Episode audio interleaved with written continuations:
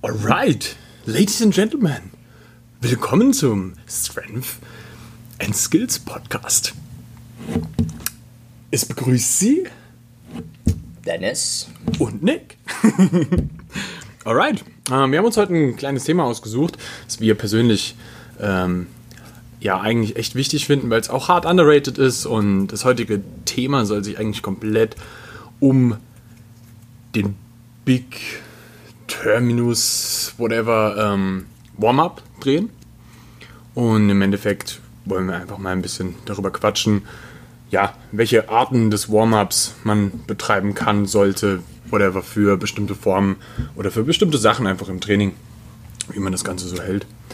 Ähm, da würde ich eigentlich gerne erstmal von dir was hören. Mhm. Das finde ich super interessant. Ja. Wärmst du dich generell auf? Ja, so? also auf jeden Fall. Äh, ich finde es super wichtig, äh, sowas in der Richtung, your workout is as good as your warm-up. Äh, ich finde es ähm, super wichtig, ist ein essentielles Teil des Trainings.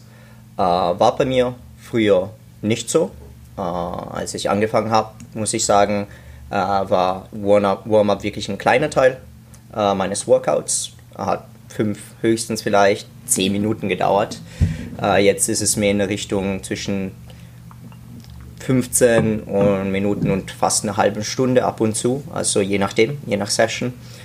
Ähm, das hat sich mit der Zeit so entwickelt, also ganz am Anfang äh, habe ich ja hauptsächlich Basics trainiert und bei Basics Exercises ist es auch nicht, ist der Stress auf, auf äh, die Gelenke jetzt nicht so brutal ähm, und man kommt auch ohne Warm-up gut aus. Ich war auch jünger damals, muss man auch dazu sagen. das ist echt ein Ding so. Das, das ist ein Riesenfaktor, der nicht unterschätzt werden darf. Ähm, und ja, ein bisschen Arme kreisen, ein paar Jumping Jacks und dann ist es eh schon mit Push-Ups losgegangen. Äh, es hat auch immer gut funktioniert habe gemerkt, sobald zum Beispiel komplexere Bewegungen wie Handstand-Push-Ups äh, mit dazugekommen sind, dass da leicht im Trapezius äh, Verspannungen entstanden sind, wenn ich da ja. nicht, nicht gescheit aufgewärmt habe. Und mit der Zeit sind ab und zu eben Verspannungen, Verletzungen dazugekommen und da ist immer mein Warm-up irgendwie, das hat sich entwickelt, ist immer länger geworden. Es war nur zum Teil strukturiert, bis ich eben mir dann einen Coach geholt habe. Und ich habe jetzt eigentlich ein relativ strukturiertes, also ganz strukturiertes Warm-up. Äh, werde ich auch vielleicht ein bisschen erläutern. Äh, prinzipiell äh, fängt bei mir ein Warm-up mit einem aerobischen Warm-up an. Ähm, wenn ich nicht mit dem Rad herfahre, dann, also meistens fahre ich mit dem Rad ins Gym, das ist fast eine halbe Stunde. Da bin ich eigentlich also schön durchblutet. Aber ich finde es auf jeden Fall mal wichtig, so fünf Minuten einfach nur das Herz zu aktivieren, sich einfach in, in, ins Mut zu kommen, in den okay. Mut zu kommen, da ist auch zum Beispiel Musik für mich unglaublich wichtig. Mhm. Also das ist, es gehört dann eher zum mentalen Warm-up. Uh, auch beim Herkommen höre ich mir gern ein bisschen was an, was ich dann beim Training höre und bereite mich einfach mental darauf vor. Ja. Um, auch super wichtig. Und genau, uh, fünf Minuten aerobisch hilft einfach prinzipiell weil ich außerhalb nicht so viel aerobisches Training mache. Äh, einfach mein, mein, äh, ein, bisschen, ein bisschen was für äh, Cardio zu machen. Aber eben mit dem Fahrrad sind es eine halbe Stunde her und eine halbe Stunde zurück. Das ist fast eine Stunde Cardio am Tag, also bitte. Oder? All your games. Marathonläufer. ähm, ja, und einfach, dass, dass ein bisschen Blut, äh, dass die Muskeln durch, äh, gut durchblutet werden. Äh, CP und so aktiviert, die Mitochondrien mal wach werden und so weiter und so fort. Ähm, und dann fange ich mit ähm, ähm, Mobility an, Articular Mobility. Also okay. prinzipiell fange ich da mit den Händen, äh, Handgelenke an und arbeite mich von dort zum, zu den Schultern, also Ellenbogen, Schultern, das sind mal die, die kritischen Punkte auf jeden Fall bei mir, aber ist bei den meisten eigentlich so, hauptsächlich in Calisthenics. Ähm, Neck und dann Torso, Hips ähm, für den unteren Körper mache ich auch fast immer ein äh, Warm-up. Also du bist, du machst ja sehr viele Statics. Was würdest genau. du sagen, wie wichtig ist auch das spezifische Aufwärmen beispielsweise der Hüfte genau, ähm, für sowas? Genau, das äh, wollte ich eher sprechen. Äh, Hüfte unglaublich wichtig. Ähm, Im Calisthenics vergisst man gerne, dass man eigentlich auch einen Unterkörper hat. Und bei Statics ist es geht es wirklich um Körperspannung. Es ist nicht nur der Oberkörper, sondern die Beine und hauptsächlich der Gluteus sollen wirklich auch dabei sein. Mhm. Ähm, und da ist wichtig, äh, die, dass die Hüfte schön aufgewärmt ist. Auch zum Beispiel, wenn man, sagen wir, einen Straddle Planche machen will, da, da äh, mache ich ein paar Splits davor, äh, nicht besonders weit, aber einfach, dass ich schaue, dass ich äh, ATB, BPT äh, Wechsel mache, Anterior Pelvic Tilt to Posterior Pelvic Tilt, da schön die, den Psoas durchstretcht, dass der sich wohlfühlt und dass mhm. ich wirklich ein Gefühl äh, für diesen Bereich bekomme, weil die in den Skills dann äh, viel leichter zum Aktivieren sind, auch keine Verspannungen entstehen oder Krämpfe zum Beispiel oh ja. und einfach das, das macht den Unterschied bei, bei den Skills. Also das ist eine Sache, ich sage ich auch immer meinen Athleten, äh, prinzipiell, wenn ihr auf Skills arbeitet, wärmt euch auf, wärmt auch euren Unterkörper auf. Also ich habe zum Beispiel vor Planches Glute äh, drinnen, einfach nur um meinen Gluteus zu spüren, damit ich mhm. den dann richtig aktivieren ja. kann. Ähm, weil, weil das sonst richtig, richtig schwierig ist. Also wenn ich das ohne, ohne Aufwärmen hingehe und eine Planche mache, dann, dann sackt einfach mein Unterkörper ein. Und da, ja. da ist nicht diese Muscle-Mind-Connection auch da. Und ich finde, der Warm-up, der, der ist auch dafür richtig, richtig wichtig. Also, ähm, ja. Okay. Und dieses Durchsacken von der Hüfte oder ja. sie nicht richtig aktiviert bekommen, ist ja sehr, sehr common. So, ja. ähm, was würdest du sagen, wären so deine Go-To- Exercises so aus der Erfahrung, auch jetzt nicht nur deine eigene, sondern so auch mit, mit deinen Athleten. Mhm. Was würdest du sagen, wäre so deine Go-To für die Hüfte? Mhm, also, so, so, drei Stück vielleicht? Ja, drei Stück. Uh, so der 1990 Stretch. Aha. Super. Ähm, allgemein eben in einen nicht zu weiten Split gehen. Also weil ein kompletter Split, der bringt dann auch nichts mehr aus dem Grund, dass man nicht mehr die Hüfte vordrücken kann. Also wenn man in einen Split geht, dann ist man in einen Arteriopelvic Tilt. Und in einer Planche zum Beispiel, damit man diese schöne Linie bekommt und nicht diese Hüfte oben peigt praktisch, ja. braucht man, muss man die wirklich runter und nach vorne drücken, wie im Handstand. Mhm. Äh, da kann man sich gut denken, das kennt man besser. Ähm, und das ist äh, auf jeden Fall meine Lieblingsübung dabei. Und dann hätte ich noch zwei, also prinzipiell äh, Straddle Planche Leans. Äh, das hilft extrem mehr als ein Full Planche Lean, einfach weil es schwieriger ist, die Hüfte runterzudrücken ah. und die schön durchgestretcht werden. Und ähm, das machte ich früher nicht und war ein großer Fehler. Ich mache, wenn ich einen Straddle Planche machen will, zum Beispiel davor banded, also mit einem Loop Band äh, um die Hüfte. Ähm, Straddle Planche Leans zu Straddle Planche. Also ich hebe mich hoch und halte dabei die Hüfte aktiviert. Und das hilft einfach, dass daran zu denken, okay, jetzt kann ich mich gut auf den Gluteus konzentrieren, auf die Hüfte konzentrieren. Okay. Das sind meine, also das sind meine Schwachpunkte beim, beim Planche, sind es bei den meisten eigentlich, aber das hilft mir einfach, da, äh, dafür bereit zu sein und dass mein erster Versuch schon ein guter Versuch ist. Also ich glaube, das, genau, das kennt man. Äh, der erste Versuch, der, wenn man ohne Plan trainiert, ist oft so, man hält den richtig lang, aber die Form ist nicht dort, wo sie sein sollte. Und dann mhm. ist man schon zu müde für einen zweiten Versuch, wo eigentlich die Form besser ist, weil die Ansteuerung besser ist, weil man schon weiß, wie, ja. wie das mit der Propriozeption des Körpers aussehen soll oder was sich ein bisschen falsch angefühlt hat oder wenn man sich gefühlt hat, sieht man das. Ähm, und da fehlt aber schon zum Teil die Kraft. Also wenn man, wenn man jetzt nicht eine okay. fixe, fixe Anzahl an Sekunden hat, äh, wo man weiß, dass man einen relativ hohen Buffer arbeitet, das heißt, man mehrere Sätze machen kann, ähm, qualitative Sätze, kann das oft und gern passieren. Und dann ist schon unglaublich viel Qualität in einem Workout verloren gegangen. Ja. Sprich, du würdest auch sagen, dass mit den Übungen, die du auch machst, du durchaus auch schon so ein spezifisches Warm-up für bestimmte Skills machst. Genau. In einer sehr, in, in einer sehr geringeren Intensität für dich. Mhm, ja? Mhm. Und also quasi eigentlich ganz typisch im Krafttraining. So spezifisches Warm-up. Genau. Wie, wie man beim Weighted Calisthenics, ich glaube, da wirst du danach auf jeden Fall mehr dazu sagen kann, oder im Bodybuilding, man zur Maschine geht ja. und mit Low Weights anfängt.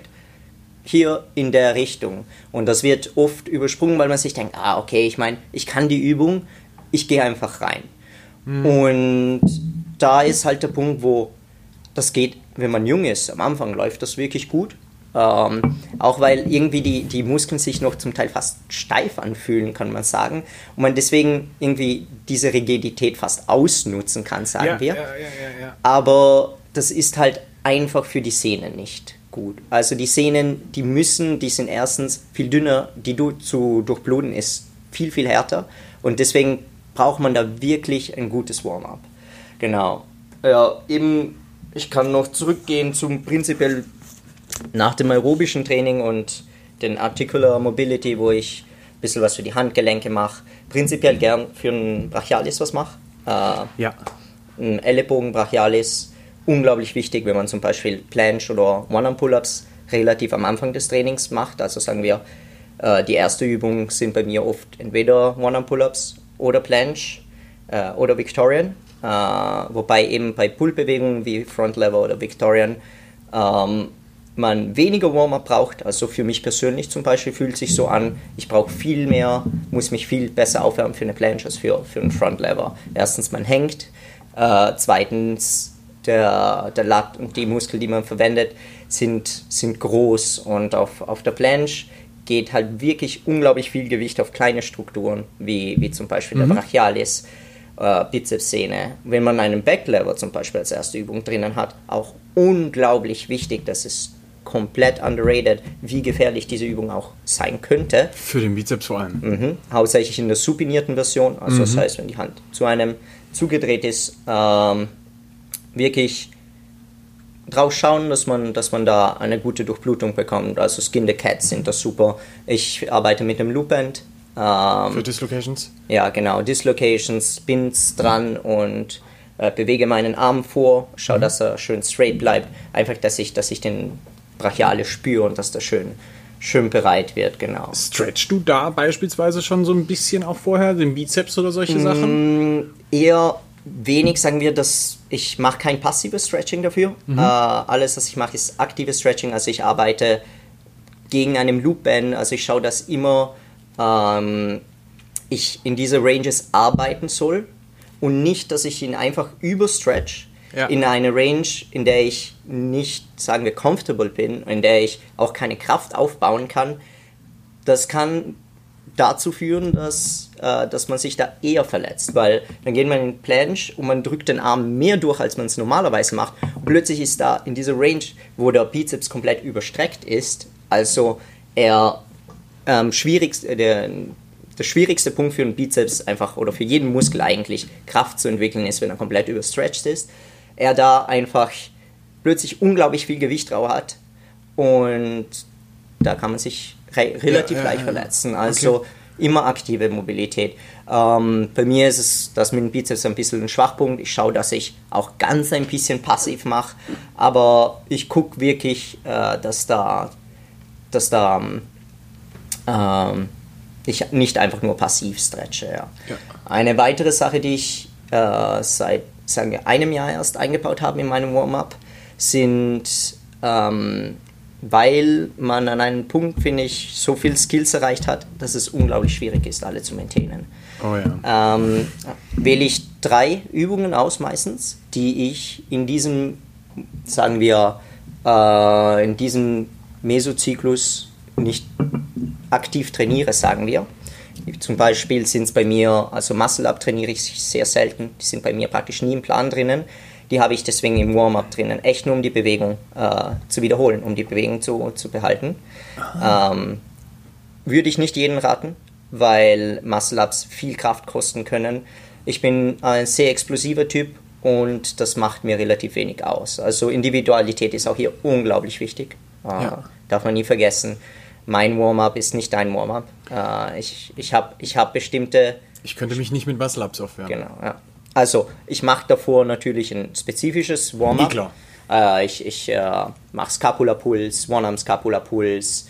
Ähm, für der Ellenbogen soll schön aufgewärmt sein, die Schultern schön, schön aufgewärmt sein. Dann mache ich ein paar High-Pull-Ups und dann mache ich erst Muscle-Ups. Aber wirklich weniger. Also sagen wir, ich mache drei Sätze normalerweise, wo ich eine äh, Zugbewegung, hier der Muscle-Up, eine Druckbewegung, das ist bei mir der Deep Handstand Push-Up, weil ich habe zum Beispiel jetzt im Plan nur ähm, ähm, Handstand Push-Up mit Back to Wall äh, mit, mit Gewicht drinnen Ja. und habe keine freie drinnen, einfach um das Gefühl nicht zu verlieren. Da habe ich ein paar diepe Handstand Push-Up drinnen, äh, wenn ich mich wohlfühle und an dem Tag zum Beispiel keine weighted ähm, äh, Handstand Push-Ups drinnen habe, mache ich auch 90 Degree, weil die für mich relativ, also für mich relativ leicht sind und ich noch als Warm-up komplettes Warm-up zählen kann. Ja, ja, Und dann habe ich äh, etwas für Hüfte und Bauchmuskel. Also ich mache gerne Dragon Flags zum Beispiel oder Advanced Duck, äh, Dragon Flag zu Dragon Flag, einfach damit ich diese Aktivierung vom Gluteus reinbekomme.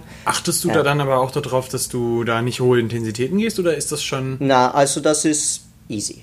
Äh, wirklich, ich mache zwischen, ich mache eine Übung, dann zwei Minuten Pause, eine Übung, zwei Minuten Pause, eine Übung, zwei Minuten Pause, wiederhole das zwei oder dreimal, je nach Gefühl, sagen wir hier. Also es geht wirklich, wie müde ich schon bin vom Tag davor, wie, wie es sich heute anfühlt, dass ich mich nicht eben ausbrenne. Und dann fange ich für einen spezifischen Warm-up, entweder für One-Arm-Pull-Up oder für Planche, also mindestens im. Plan, äh, der jetzt drin ist, eigentlich an.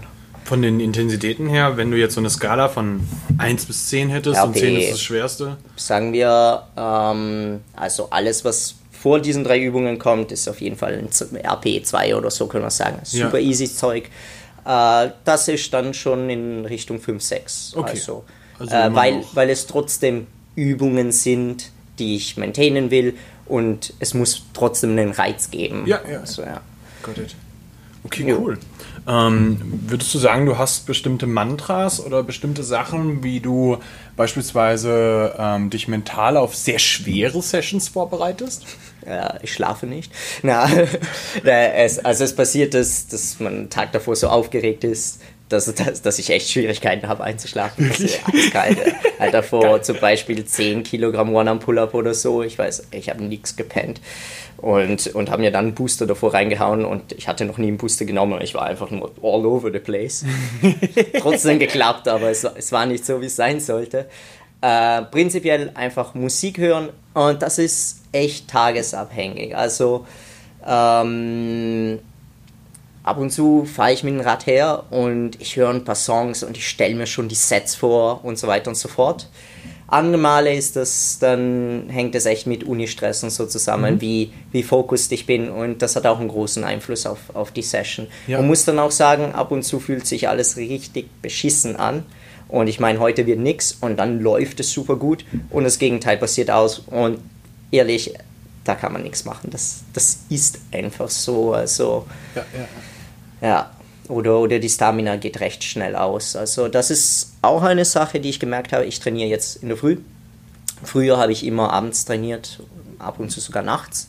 Ähm, und ich brauche oder habe in der Früh einfach ein längeres Warm-up gebraucht. Einfach weil ich noch nicht so ganz drinnen war. Hauptsächlich, wenn ich mit der U-Bahn hergefahren bin, wenn es kälter war. okay. Und jetzt mit dem Fahrrad komme ich eigentlich an. Es ist schön warm, meine, meine schön Vasodilatation überall, die, die überall schön durchblutet und, und es geht viel schneller. Okay. Äh, Das ist auch, also ich, ich merke das. Jo, Das ist geil. Okay. vielleicht, ja, wie sieht's bei dir aus? Oder was denkst du über Foam Rolling beim Warm-up? Das Fuck auf. Ohne Scheiß. da, da kommt jetzt ein Rant, aber das ist so ein Unsinn. So, also das, das ist was, was ich noch nicht verstanden habe, warum das so viele glauben, dass es ihre Performance in irgendeiner Art und Weise boosten würde.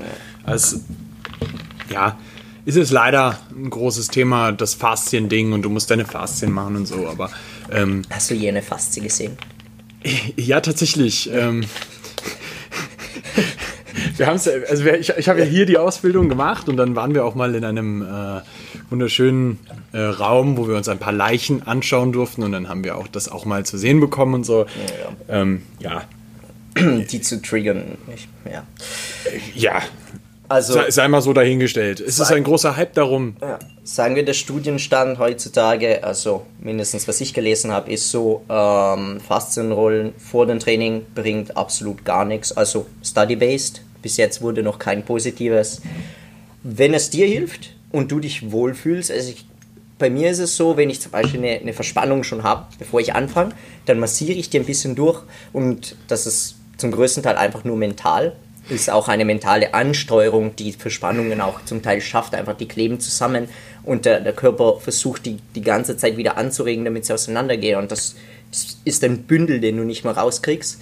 Und das ein bisschen durchzumassieren kann helfen, ist hauptsächlich mental. Wenn es sich für dich gut anfühlt, dann mach es. Aber sagen wir Study-Based, ja, nix. Vielleicht nach dem Training, äh, einfach um runterzukommen. Das ist auch ein Punkt, das, der eigentlich wichtig ist, äh, den, der bei mir eben oft ein Manko ist, einfach um den Körper zu sagen, Das ich bin jetzt. Cooldown. Das Cooldown, ja. Das existiert bei mir halt eher selten, weil ich komme ins Gym und renne dann meistens gleich in die Uni oder so. Dann ist mein Radfahren das Cooldown. Aber einfach ein Signal dem Körper zu geben, ich bin jetzt fertig, äh, ist, glaube ich, äh, auch gut. Okay, cool. So, und jetzt zu Weighted. Also ich glaube, wir haben genug über Skills gesprochen. Vielleicht können wir mal etwas expliziteres machen äh, für, für jede einzelne Skill, aber das können wir mal gucken. Ähm, wie sieht es bei Weighted aus? Also wie wärmst du dich auf? Wie, was sind deine Rituale mental? Wie bereitest du dich vor? Also ich würde sagen, dass sich das auch sehr ähnlich entwickelt hat über die Jahre tatsächlich bei mir persönlich. So, also ich bin immer der Meinung, ähm, Warm-up ist etwas sehr Individuelles. Äh, jeder hat so seine, seine kleinen Methoden und Stellschräubchen, die er so nutzt, um sich da aufs Training vorzubereiten. Das ist sowas, ich gebe das auch meinen Athleten mittlerweile gar nicht mehr vor, sondern sag, erzähl mir mal bitte ein bisschen, was, was du so im Warm-up machst, so, zeig mal her. Ähm, dass ich das einfach nur mal gesehen habe. Nicht, dass es einfach nur ein Armkreisen ist und let's go. Äh, Gibt's auch, ja. Maltese. Ähm, aber im Grunde überlasse ich das schon auch sehr viel dem Athleten selbst, weil ich selbst auch gemerkt habe, so die meisten wissen schon auch, was ihnen gut tut, das, weil du das spürst. So. Ja. Und das habe ich bei mir selbst halt auch erfahren. so. Mit der Zeit, du developst da ähm, einfach so ein bestimmtes ja, also so, so, Abläufe, die du halt einfach machst, wenn du. Man, man fühlt, wenn du warm bist. Es ist Ja. halt, es ist du, du entwickelst das so und du weißt auch, dass es bestimmte Tage gibt, wo du mehr Warm-up Mhm, brauchst und es gibt Tage, da brauchst du einfach gar nicht so viel. Es funktioniert einfach besser. Ja. Und ähm, klar, das ist auch tatsächlich bei mir auch relativ abhängig davon, wo ich in dem Trainingsblock stehe. Mhm. Zu Beginn eines Trainingsblocks, wenn ich aus dem Deload komme, so Intro Week, die ersten drei, ist eigentlich meistens ziemlich easy so. Und je nach weiter nach hinten raus, das mit dem Block gehen kann, meine Blocks dauern teilweise sehr lange ja. Dann äh, brauchen die Warm-Ups schon auch mal einen Ticken länger. Ja, auch ab und zu spürt man halt, das eine zieht ein bisschen mehr, das andere zieht ein bisschen, also ich glaube wahrscheinlich Ja. über die Wochen, oder? Interessanterweise, seitdem ich mich weniger um dieses klassische, oh, das muss ich jetzt dann auch mal so triggern, oh, diesen verkürzten Muskel muss ich dehnen oder sowas, seitdem ich das weniger mache, habe ich auch weniger Probleme.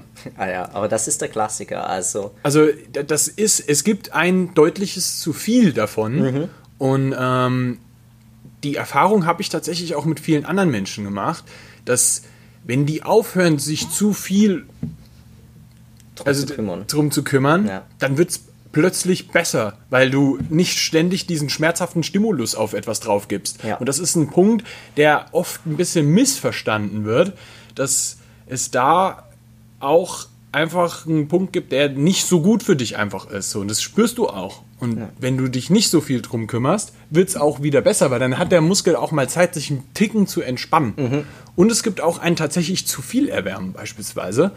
Ähm, da gehen wir jetzt vom, vom Warm-up so, also wenn ich mich generell bewege so im Warm-up, ja, dann ist es jetzt okay, ich schaue mal ein bisschen, okay, wo brauche ich was? was, ja, ja. das ist so ein bisschen, ähm, dass ich abchecke, welche Einheit steht eigentlich vor mir so, ja, klar, wenn ich eine Lower Body Einheit habe, kümmere ich mich tatsächlich einen Die Ticken Handgelenke.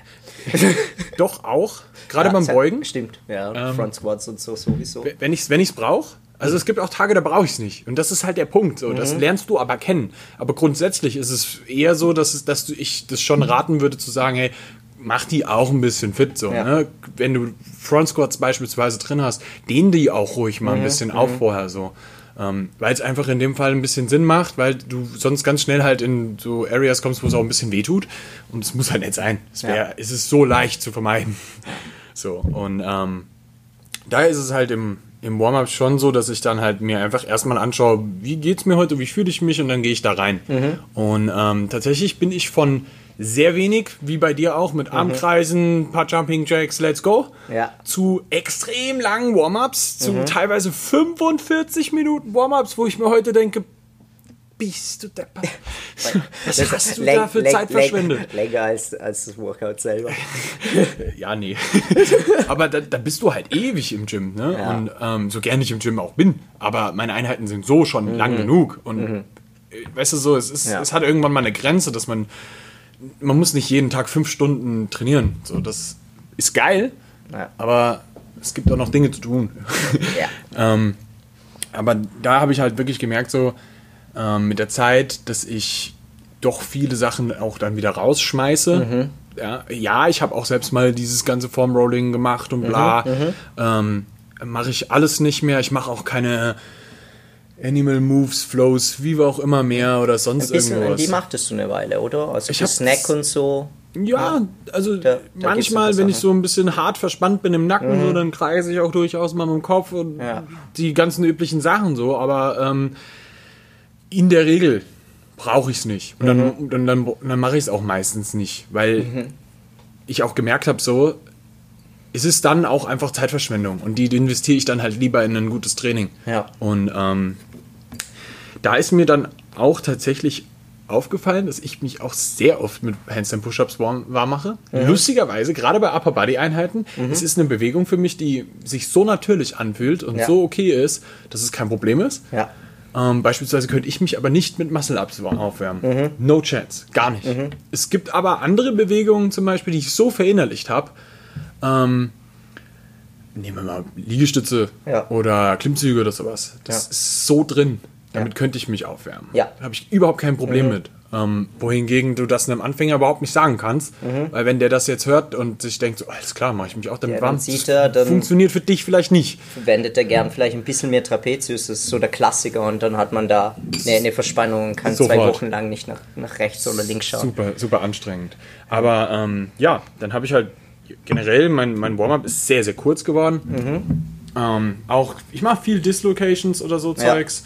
Ähm, dann gucke ich halt spezifisch, was muss ich spezifisch nochmal extra mich drum kümmern, wo ich es auch schon weiß. Beispielsweise, ähm, ich, ich, ich hebe auch, also ich mache auch Deadlifts und ich hebe Sumo. Ja, jetzt kommt der nächste, Sumo ist Cheating. ähm, ich heb Sumo, ich cheate offiziell, es ist raus, ich gebe es zu. Ähm, dafür muss ich doch auch schon mal meine Hüfte öffnen. So, Ja. Gerade wenn ich, also ich trainiere oftmals später Nachmittag, ähm, früher Abend und ähm, manchmal auch später Abend. Im ganzen Sitzen wahrscheinlich komplett Genau. so. Also ja. ich sitze tatsächlich auch relativ viel, weil ich halt in meinem Job, ich mache. Online-Coaching, so, Ja. ne? Also du sitzt sehr viel vorm Rechner.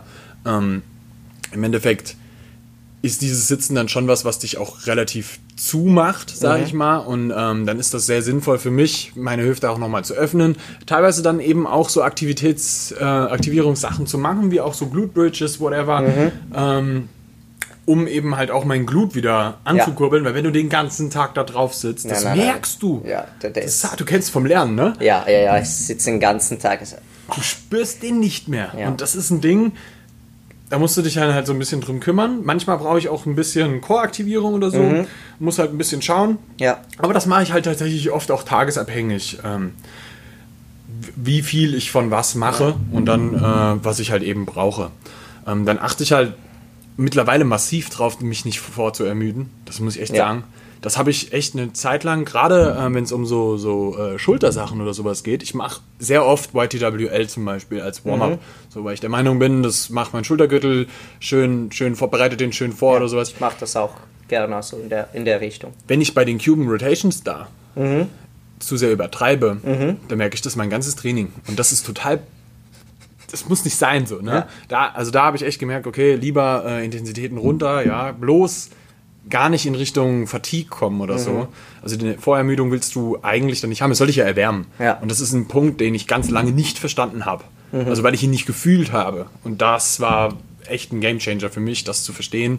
Das ist ein, eine Erwärmung, ein dich auf etwas vorbereiten. Mhm. Ähm, ja, also im Endeffekt, ne, da musst du halt aufpassen. Du gehst ja auch nicht nach einer durchmarschierten Nacht in die Schlacht rein, so, sondern du wirst besser in der Schlacht schlachten, Ja. wenn du ähm, im Endeffekt halt ausgeruht reinkommst. Das ist für mich so ein ganz wichtiger Punkt. Und, Und das ähm, Ding ist, da muss man sich halt auch wirklich, wirklich gut kennen. es braucht Zeit.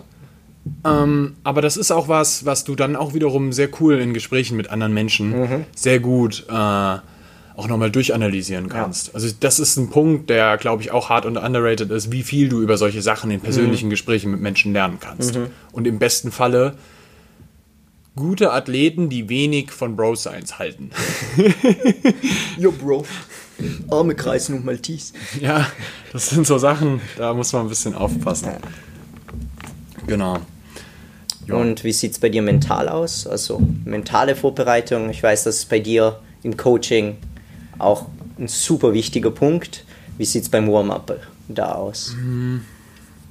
kommt auch mal wieder auf die Einheit an, aber gerade wenn es in die schweren Einheiten reingeht, so auch gerade vor Wettkämpfen, so wenn es dann äh, in die schweren, niedrigen Wiederholungsbereiche reingeht, ähm, da brauche ich viel mehr mentale Vorbereitung. Ähm, viel über Musik, Ja, das kann komplett unterschiedlich sein.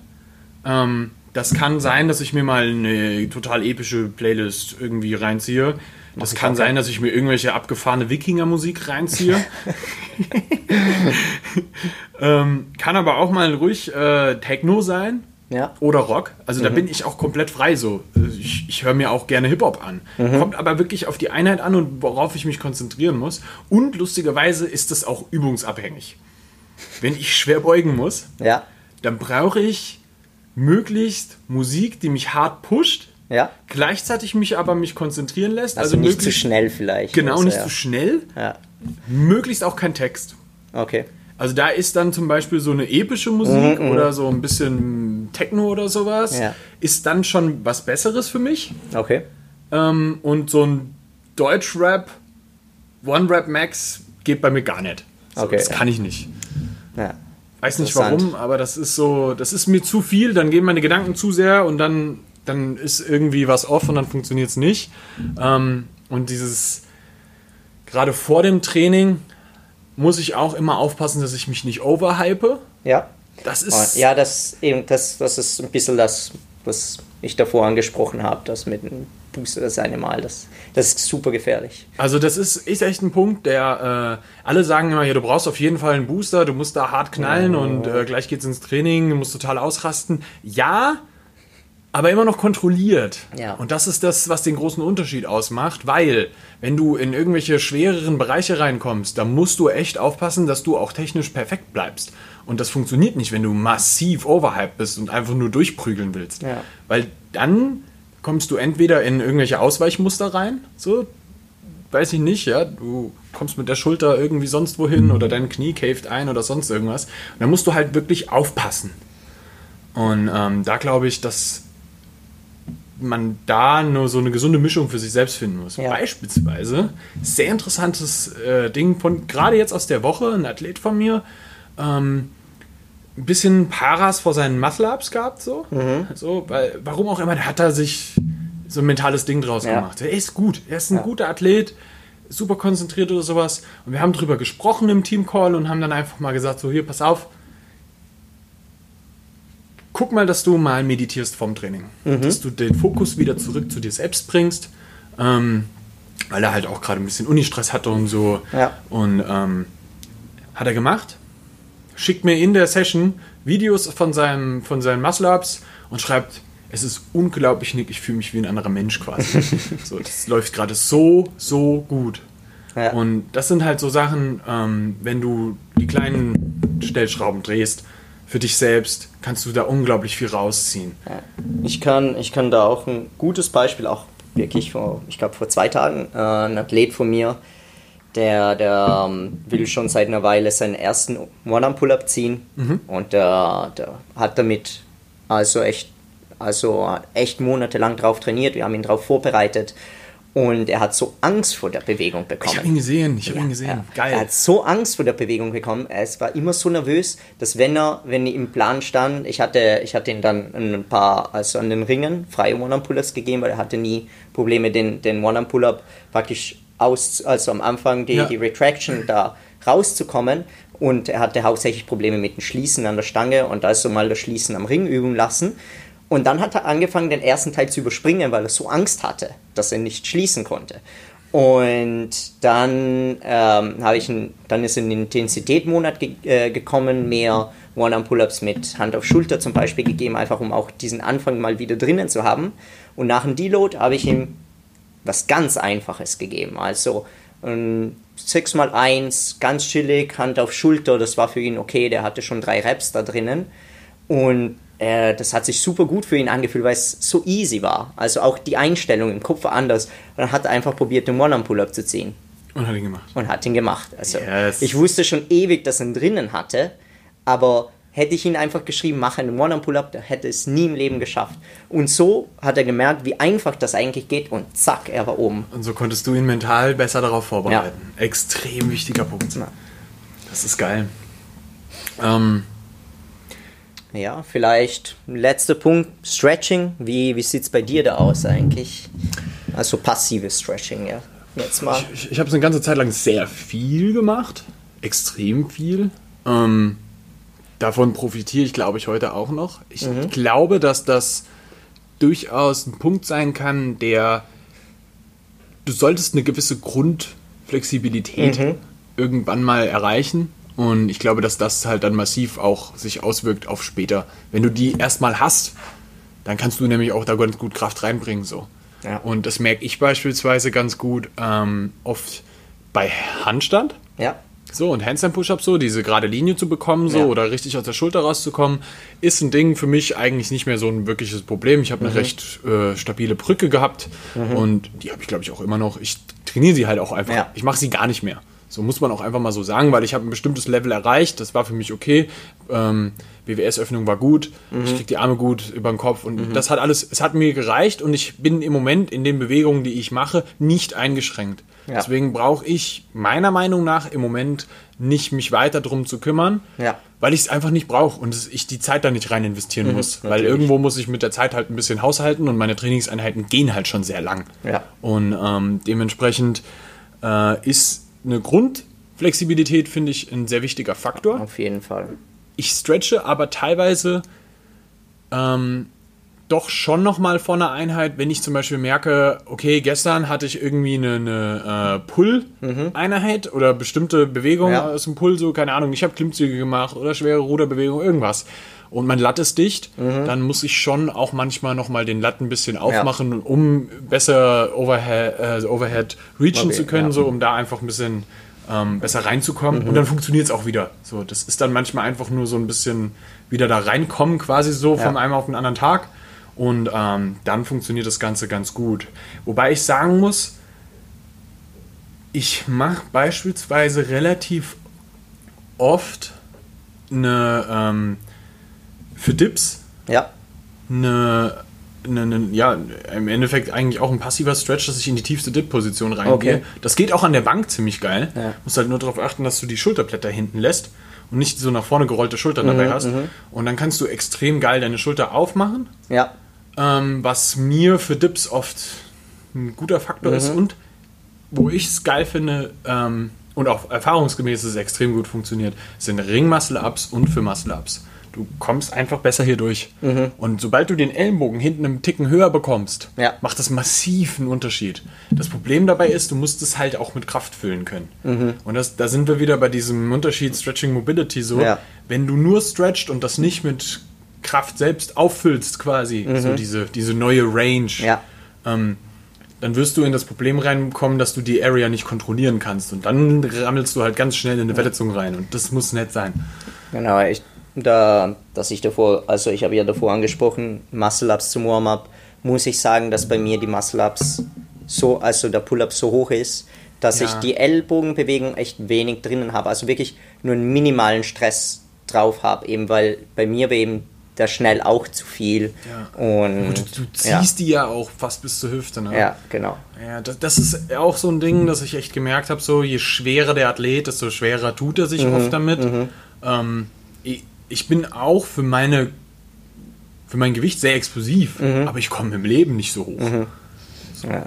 hängt auch an, ab, einfach anatomisch. Mein Lat, der, der reicht irgendwie. Der zählt auch einfach nicht.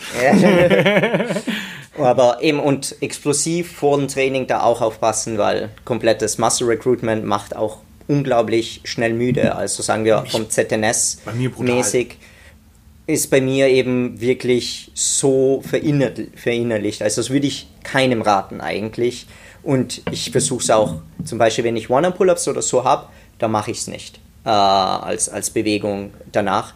Dann schaue ich wirklich nur Scapula-Aktivierungen zu machen oder Warm-Up oder Archer-Pull-Ups und nichts Explosives, weil das raubt mir unglaublich viel Kraft. Ja. Äh, wenn ich zum Beispiel eher einen Push-Workout habe, da, da mache ich es trotzdem in Maße. Ja. Auch je nachdem, wie, wie mein nächster Tag aussieht und wie, wie meine letzten paar Tage waren. Ich messe daran auch ein bisschen meine Kraft, äh, Ja. muss ich sagen. Das ist ein, also Explosivität ist ein super Faktor, um genau wie Griffkraft, wo absolut die 100%. Griffkraft, das ist auch ein bisschen Teil des Warm-ups. Ich, ich greife die Stange und einfach nur, wie, ich, wie stark ich die, die Stange greifen kann, weiß ich, wie stark ich eigentlich bin. An dem, an dem eigenen Tag. An, ja. an, dem, an dem einen Tag. Also ob ich schon fatigued bin, hauptsächlich eben reden wir hier von ZNS-Fatigue, das merkt man, das merke ich in der, also das merkt man in der Griffkraft, man könnte es, es wird auch so gemessen prinzipiell. Das ist ein recht interessanter Punkt, weil den habe ich mittlerweile mit meinem Coach auch schon rausbekommen, so für uns.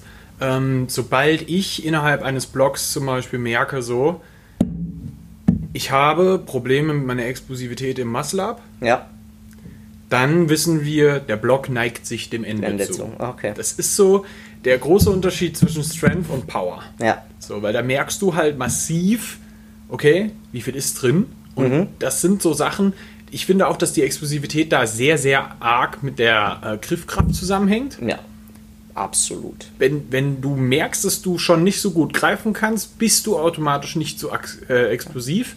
Und interessanterweise, du merkst das auch im Unterkörper. Also du brauchst ja die Griffkraft beispielsweise auch beim Heben oder sowas. Mhm. Natürlich, natürlich. Ähm, jetzt könnte man sagen, okay, dann benutzt halt Zughilfen, geht auch, klar. Ähm, aber trotzdem ist mein Power Output am Ende auch im Deadlift immer schlechter, wenn meine Griffkraft schlechter ist. Mhm. Und das ist, ich hätte jetzt keine Studie, die das belegt. Mhm. Das ist eine reine erfahrungsbasierte es, Sache. Es ergibt einfach, es ergibt Sinn, äh, prinzipiell. Also es wird, äh, Griffkraft wird auch verwendet für, für ältere Menschen äh, zu messen, körperliche Aktivität und so weiter. wie Also gesund sie sind. Genau, wie gesund sie sind. Also in der Apotheke machen wir das. Geil. Ja. Äh, und da gibt es da gibt's Tabellen dafür, Stats dafür, äh, prinzipiell. Sehr Und interessant. also wie, wie stark deine Griffkraft ist und welche die normalen Rages sind, was zu viel ist, was zu wenig ist. Ähm, auch zum Beispiel mit Knochendichte oft gern was zu tun, weil ein tra- trainiertes Individuum hat eine höhere Knochendichte, wenn wir jetzt Frauen und Osteoporose ansprechen oder prinzipiell hat das auch viel ähm, ist auch ganz interessant, wie das bei Mann und bei Frau ist eigentlich. Es bleibt bei Frauen viel konstanter als bei Männern. Ja. Äh, könnte jetzt nicht den Grund nennen, aber es ist ein ganz, ganz interessante Sachen eigentlich. Das ist geil. Ja, die Knochendichte ist auch ein sehr interessantes Thema, weil jeder immer glaubt, Knochendichte wäre so. Ja, das mit schwere Knochen und so. Just fat. Das ist halt echt so ein Ding. Und, und du kannst die Knochendichte ja auch massiv mit Krafttraining beeinflussen. Ja. Also gerade wenn du auch mit Gewichten arbeitest. so. Leute, die regelmäßig schwer heben, beugen, Ja. whatever, ja, Testo nehmen. die haben einfach eine größere Knochendichte. Was noch ein Thema ist, wo ich auf jeden Fall noch drauf eingehen wollte, ähm, ist tatsächlich Warm-Up-Sets. Weil es ein Thema ist, das extrem oft von Leuten irgendwie underrated wird. Warm-Up-Sets sind so ein Ding, wo ich auch extrem oft Fragen zu bekomme, auch von eigenen Athleten, beispielsweise aber auch, die keine Ahnung davon haben. Ja, ich, ich habe einen Athleten, oder zwei, die mir, als, als wir uns auf der FIBO tatsächlich getroffen haben, erzählt haben, dass sie nie Warm-Up-Sets machen. Das muss man sich jetzt mal vorstellen. Die heben halt 160 Kilo ohne Warm-Up-Set. Der legt es auf die Stange und hebt es. Für mich war das da, bis dato immer ein Ding, ja, das ist eigentlich eh urlogisch. Jeder Mensch, der, der trainiert und schon eine Weile trainiert, und das waren jetzt auch keine Anfänger, als sie zu mir gekommen sind, so, ne? Ähm, der weiß, er macht Warm-Up-Sets vorher. Nein, es ist nicht so selbstverständlich, wie man glaubt. Die sind immer hingegangen und haben gehoben. Einfach so. und haben sich dann irgendwann immer so gewundert, warum ihre späteren Sets die besseren waren. Ah. Und ich bin dann genau darüber dann auch im Gespräch darauf irgendwann da gekommen, so, macht ihr eigentlich Warm-Up-Sets? Nee. Wie? Sollte man das machen? So, oida. Hatte ich auch bei den Athleten bei Hansen Push-Ups zum Beispiel. Ähm, ja, erst, erst äh, die, letzten, die letzten Sätze haben sich gut angefühlt. So, machst du dann ein spezifisches Warm-up, machst du extra Handstände, vielleicht sogar einen Negative Push-Up, vielleicht einen mit Bauch zur Wand, einfach um oder vielleicht ein V-Push-Up. Etwas, das dich nicht komplett ausbrennt. Natürlich, wenn du deinen ersten Handstand-Push-Up lernst, dann wirst du nicht dich an der, äh, mit Handstand-Push-Up zerstören, aber vielleicht ein, ein äh, V-Push-Up mit Elevated Feet, wo genau das, das gleiche Bewegungsmuster drinnen ist, sowas drinnen zu haben. Und eben Warm-Up-Sets, äh, zum Beispiel bei, bei Klimmzüge, äh, ist es bei mir so, also je nachdem, äh, ich mache ja auch äh, Weighted Pull-Ups, wenn ich habe sie ab und zu als Accessory im spät, später im Training nach One-Arm-Pull-Ups und so drinnen. Äh, da mache ich zum Beispiel viel, viel weniger Warm-up dafür. Also ich habe da, ich glaube jetzt so ein 3x3 mit 46 Kilo mit zwei Sekunden oben äh, halten und da mache ich echt nur zwei Warm-up-Sets, weil ich habe ja davor äh, weighted One-Arm Pull-ups gemacht, da ist alles schon Okay, aktiv. Ja. okay, okay, Genau, in dem deswegen, Falle- genau. Und dann mache ich vielleicht ein paar Klimmzüge, also ein paar Klimmzüge mit 20 Kilo und dann komme ich auf die 40 und dann die 46, also in der Richtung. Ja. Äh, wenn die am Anfang des Trainings sind, dann, dann schaue ich da schön aufzubauen, ohne mich komplett wegzuschießen. Und da ist auch, da ist auch bei jedem kommen wir vor ein bisschen anders, wie sie es machen. Also Ja, ist tatsächlich so. Also ich würde auch sagen, dass es sogar noch ähm, übungsspezifisch ist. Mhm. Ich brauche für Pull-ups persönlich auch nicht so viele Warm-up-Sets. Mhm. Ähm, hat aber auch damit zu tun, dass ich da viel schneller ermüde. Viel, viel Mhm. Sowieso. schneller. Ähm, und dementsprechend auch dort generell, egal welche Rap-Range ich in meinen Worksets habe am Ja. Ende, so, ähm, ich trotzdem immer nur sehr geringe Wiederholungszahlen in meinen Warm-ups drin habe. Also da gehe ich meistens nicht über drei, vier raus. Na, niemals. Ähm, egal, ob ich am Ende zwölf oder so machen muss, Mhm. ähm, das passiert nicht. So, weil ich einfach weiß, dass ich sonst eine sehr harte Ermüdung habe. Ja. Und wofür? Ja, ich, will- ich will mich erwärmen und nicht vorermüden. Das hatten wir eh vorhin schon Mhm. mal. Ähm, aber beispielsweise für solche Sachen wie ähm, Kniebeugen, Ja. wenn ich dann in der Spitze irgendwann anfange, äh, schwere Singles zu beugen oder sowas, dann habe ich tatsächlich teilweise sechs, sieben, acht Warm-Up-Sets drin. Auch immer nur ein, zwei, drei, maximal drei Wiederholungen in dem Bereich so. Und auch nur bei den leichteren Gewichten. Je weiter wir nach oben kommen, desto weniger Wiederholungen. Und da auch wirklich nur ein Riesenfokus auf perfekte technische Umsetzung, um das schon mal so zu primen, im Endeffekt für den eigentlichen Liftern. Ja. So, und ähm, das ist ein Faktor, der da sehr hart untergeht bei vielen Leuten, dass diese Erwärmung auch ein Einschleifen von Technik ist. Ja. Und das ist sau wichtig. Das ist bei Dips bei mir so. Here we Di- go. Dips, Dips mache ich echt viele Warm-Up-Sets. Eben Pull-Ups viel weniger, da habe ich auch die Bewegung einfach super intus und gar kein Problem damit. Äh, ganz anders eben bei Dips, also da tue ich mir schwer und da dauert ab und zu das Warm-Up einfach so lang. Also die, die Tage, die bei mir am längsten dauern, sind einfach mit äh, Weighted, einfach weil ich schaue, dass, dass das gut passt. Einfach Dips waren bei mir schon immer ein bisschen das Problem und Okay. da brauche ich einfach länger. Also Könntest du da mal probieren, weniger Sätze zu machen und dann vielleicht in deinen Working Sets besser zu performen, weil du nicht so vorermüdet bist? Äh, naja, ich mache trotzdem wenige Raps und sehr lange Pausen.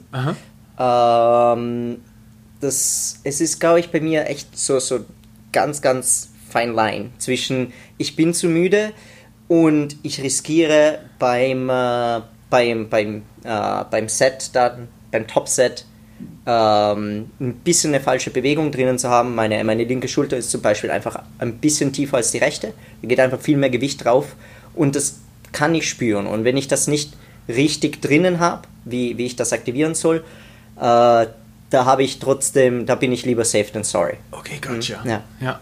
Also sehe ich auch so bei mir auch ganz oft schon selbst beobachtet und auch bei anderen Athleten. Ähm, diese, diese, es gibt eine sehr feine Waage dazwischen, zwischen einem Here we are das ist genau das, wo du nicht vorermüdet bist oder ich bin noch nicht richtig warm. Ja. das ist echt gefährlich. Also da muss man ein bisschen für sich auch rumexperimentieren. Das darf man sehr genau beobachten. Da sollte man sich vielleicht ein paar Notizen pro Trainingseinheit mal machen, dass man da gut reinkommt. Gut. Ähm, hättest du noch was, was wir auf jeden Fall erklären sollten? Ich überlege gerade, ich glaube, wir sind alles durch. Also vielleicht, ja, äh, also ganz allgemein, macht euer Warm-up, äh, nutzt es richtig aus. Äh, ich habe für mich zum Beispiel gefunden, ich mach, schaue viel Mobility im Warm-up zu machen, weil ich es außerhalb ich mir selten leider die Zeit nehme und sage, jetzt mache ich einfach eine Stunde Mobility, dann verwende ich das Warm-up ein bisschen dafür, äh, hauptsächlich meine Schultern zu öffnen. Also schaut, schaut, was für euch funktioniert, schaut, dass es sich gut anfühlt und schaut, dass ihr euch nicht kaputt macht im Warm-up. Aber dass ihr es auf jeden Fall macht. Also. Da gehe ich komplett konform. das ist geil. Ähm, dann würde ich eigentlich am Ende nur noch sagen, schaut, dass ihr diesen Podcast abonniert, ihm eine gute Bewertung gebt. Und äh, wenn ihr keine Ahnung habt, wie ihr euer Warm-up machen solltet oder keine Ahnung habt, wie ihr weiter progressiert, haut uns an, bewerbt euch für ein Coaching. Ciao, ciao.